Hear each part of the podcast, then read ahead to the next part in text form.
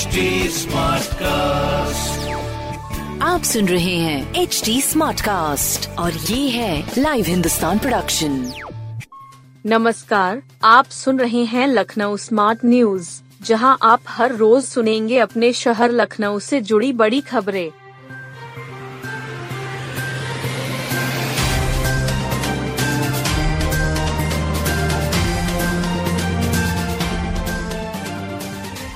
तेज हवाओं और बारिश से लुढ़का पारा, आज भी आंधी के आसार।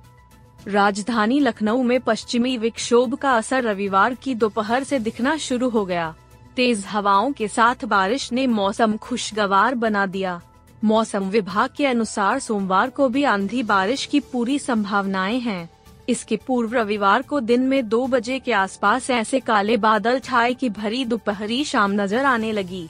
उसके बाद तेज हवाओं के झोंके और रिमझिम बरसात ने गर्मी से उकताए लखनऊ का दिल खुश कर दिया।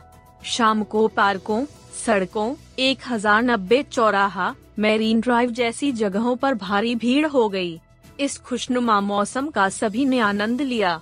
एक हज़ार नब्बे चौराहे पर तो मेला जैसा लग गया, जिसे देखो वही सेल्फी या फ़ोटो खिंचवाने में लगा था। मौसम विभाग बता रहा है कि सोमवार को भी ऐसा ही मौसम रहेगा। इसके बाद मौसम साफ़ रहेगा। लखनऊ मौसम विभाग के विज्ञानी मोहम्मद दानिश ने बताया कि पिछले दिनों ईरान इराक के ऊपर तैयार हुआ पश्चिमी विक्षोभ देश में आ चुका है। मौजूदा समय इराक और ईरान के ऊपर एक और पश्चिमी विक्षोभ तैयार हो रहा है। इसके भी अफ़गानिस्तान और पाकिस्तान से होते हुए देश में दाखिल होने की संभावना है। इस पश्चिमी विक्षोभ के रुख और असर के बारे में एक दो दिन बाद ही कुछ कहा जा सकता है। जैन मंदिर में 48 दीपों के साथ हुआ भक्तामर पाठ। आशियाना जैन मंदिर में प्राणियों के कल्याण की भावना से प्रथम तीर्थंकर सभदेव का जिनबिम्ब अभिषेक और शांति धारा की। सामूहिक शांति धारा श्री दिगम्बर जैन सेवा समिति के अध्यक्ष चंद्र प्रकाश ने कराई। भक्तामर स्त्रोत पाठ के पुण्याज कल्पना जैन व डॉक्टर अभय कुमार जैन रहे। मंत्रोच्चार के बीच प्रत्येक काव्य पद के साथ अड़तालीस दीप भक्तों ने समर्पित किए। जैन विद्या शुद्ध संस्थान के उपाध्यक्ष प्रोफेसर अभय कुमार जैन ने बताया कि भक्तामर का पाठ भक्तों को अमृतत्व प्रदान करता है। इससे संसार में जन्म मरण का विनाश होता है। इसके नियमित पाठ से जीवन में आपदाओं और कष्टों का नाश होता है। सुख शांति में वृद्धि होती है। जैन समाज आशियाना की ओर से अहिंसा चौक पर गन्ने का रस बांटा गया। इस मौके पर अनुज जैन, अजय जैन, शरद, नरेश जैन, विपिन जैन, महिला मंडल की अल्पना आदि मौजूद रहे। परशुराम जन्मोत्सव पर राजकीय अवकाश की मांग। भगवान परशुराम जन्मोत्सव पर श्रद्धालुओं राजकीय अवकाश की मांग की है।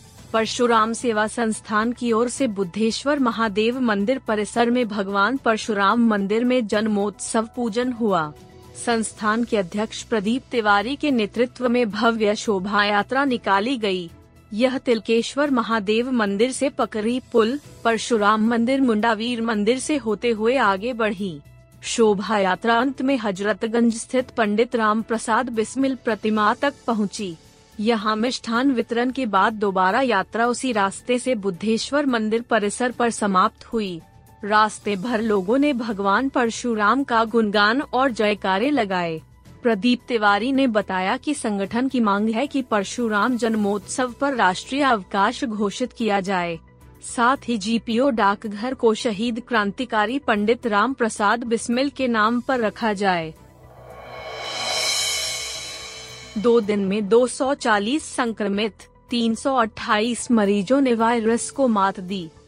कोरोना का प्रकोप थमने का नाम नहीं ले रहा है। हालाँकि लगातार मरीजों की संख्या में कमी से कुछ राहत है। दो दिन में 240 लोग संक्रमण की चपेट में आए। संक्रमितों से ज़्यादा मरीज़ ठीक हुए। वहीं, पहले से संक्रमित मरीजों में 328 सब ठीक हो गए हैं। शनिवार को कोरोना वायरस ने 141 लोगों में चपेट में लिया था। 142 मरीजों ने वायरस को मात दी है। रविवार को निन्यानवे लोग वायरस की चपेट में आए, जबकि एक सौ छियासी मरीजों ने वायरस को हराया है। स्वास्थ्य विभाग की टीम संक्रमितों को मुफ़्त दवा मुहैया करा रही है। मरीजों की सेहत की निगरानी भी फ़ोन से की जा रही है। स्वास्थ्य विभाग के अधिकारियों के मुताबिक आठ सौ सत्तानवे कोरोना के सक्रिय मरीज़ हैं के जी एम यू पीजीआई और लोक बंधु समेत अन्य अस्पतालों में 25 कोरोना पॉजिटिव भर्ती हैं। इनमें से कुछ मरीज़ वेंटिलेटर पर हैं। रोज़ाना 3000 लोगों की कोरोना जाँच कराई जा रही है इसमें R T P C R की 60 फ़ीसदी व एंटीजन की 40 फ़ीसदी जाँच शामिल है संक्रमितों के संपर्क में आने वाले अधिक से अधिक लोगों की जाँच करने के निर्देश दिए गए हैं।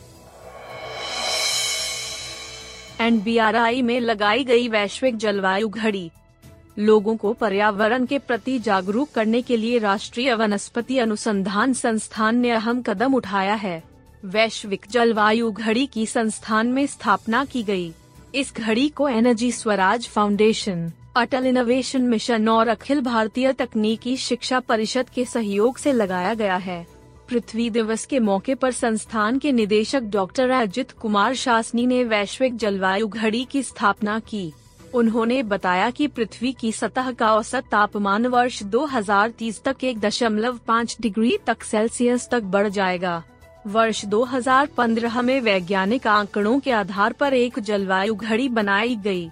जलवायु घड़ी यह बताती है कि हम कितनी तेज़ी से एक दशमलव पाँच डिग्री सेल्सियस के जलवायु परिवर्तन की ओर बढ़ रहे हैं। यह घड़ी वैश्विक उत्सर्जन और तापमान के आंकड़ों पर नज़र रखती है। इससे हमें यह पता चलता है कि ग्लोबल वार्मिंग के एक दशमलव पाँच डिग्री सेल्सियस की सीमा तक पहुँचने में कितना वक्त शेष रह गया है। इस कार्यक्रम के अंतर्गत ऐसी कुछ घड़ियाँ संस्थान के कुछ चुनिंदा स्थलों पर लगाई जाएँगी।